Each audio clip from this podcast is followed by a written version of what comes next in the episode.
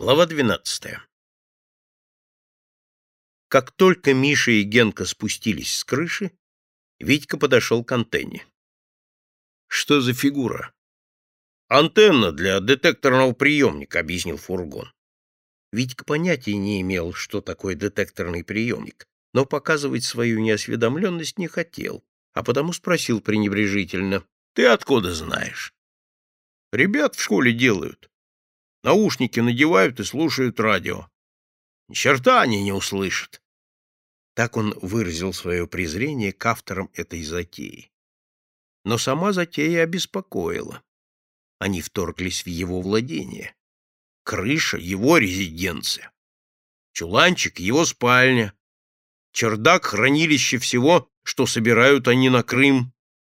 Первым побуждением было сорвать проволоку, сломать дурацкие палки, торчащие над дымовыми трубами и уродующие крышу.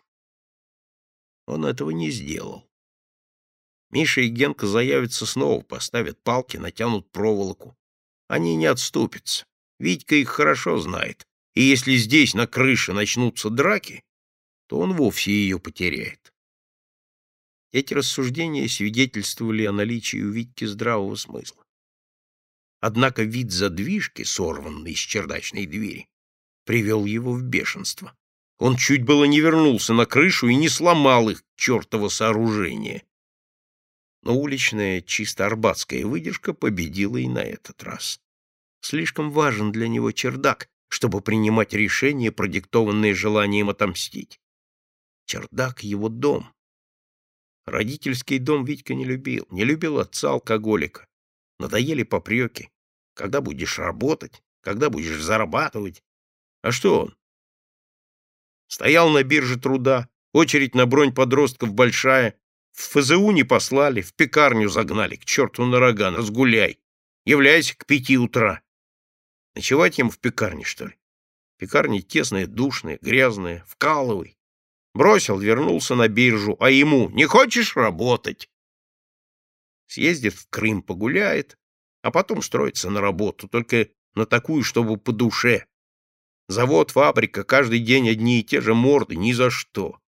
Хотела мать определить к сапожнику. Спину гнуть, подметки подбивать.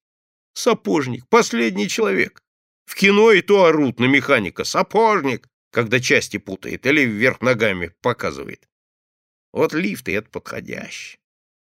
Приходил мастер, лазил на чердак в машинное отделение. Витька увязался за ним. Мастер сказал, летом будут лифты налаживать. Раньше электроэнергии не было, из-за этого не пускали. А теперь энергия есть. А мастеров не хватает. Лифты старые, изношенные, поломанные, все растащено, ремонтировать надо. Дело тонкое, сложное, а мастеров на всю Москву. Раз-два и обчелся.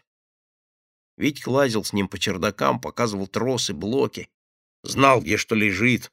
Мастер его одобрил, сказал, возьму в помощники, научу, будешь за лифтами смотреть. Налаживать лифты — это да, это устраивало.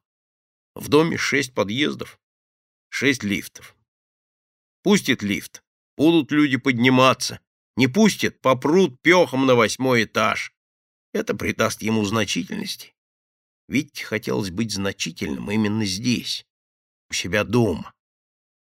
Придут к нему. Товарищ Буров, почините, пожалуйста, лифт. Не работает, не поднимается или не спускается, или застрял какой чудик между этажами. Потихо. Захочет — починит. Не захочет — нет, не починит. И не надо тащиться на завод, толкаться в трамвае. Не только сам себе, всему дому хозяин. Ключи от чердака в кармане, на чердаке аппаратная будка. Никто не имеет права войти, всех с крыши погонит. Покажет им палки с проводами, антенны ихние и радио. Сиди себе дома.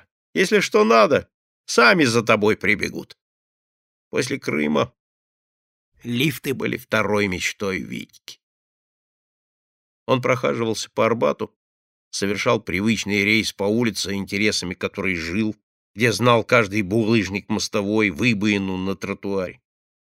Но ничего нового на улице не было, и Витька пошел поесть чего-нибудь. Картина, которую он застал дома, его не удивила. Он привык к подобным спектаклям, особенно по воскресеньям. За столом сидел пьяный отец. Где успел набраться с утра, черт его знает. Витька с неприязнью смотрел на его побуревшее от водки лицо. Плюгавый какой-то, грязный, жалкий. Витька его особенно презирал за то, что жалкий. Было стыдно, что у него такой отец. Никто его в доме не уважает. И от того, что никто не уважает его отца, Витька упорно утверждал себя. «Дай рубль, говорю, тебе говорю, дай сейчас же, кому говорю?» — бубнил отец. «Нет у меня рубля, сказала тебе». Засучив рукава, мать стирала белье в деревянном корыте. «Кому говорю?» — заплетающимся языком повторил отец, не обращая внимания на приход Витьки, будто тот и не пришел вовсе. «Хватит, набрался, спать ложись», — сказала мать. «Мне долг надо отдать, поняла? Долг, долг, чести, поняла?»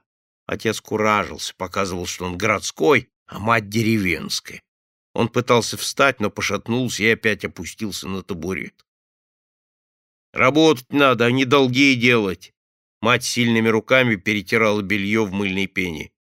«Я без... безработный! Долг чести!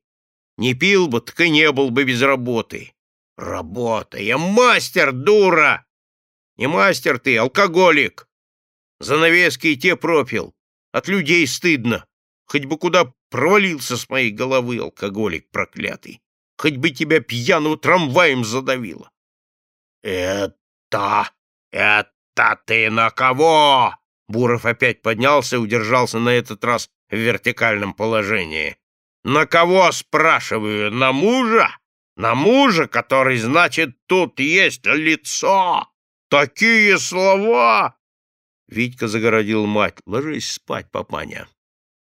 Он был одного роста с отцом, но плотнее и сильнее его. — Ты как смеешь!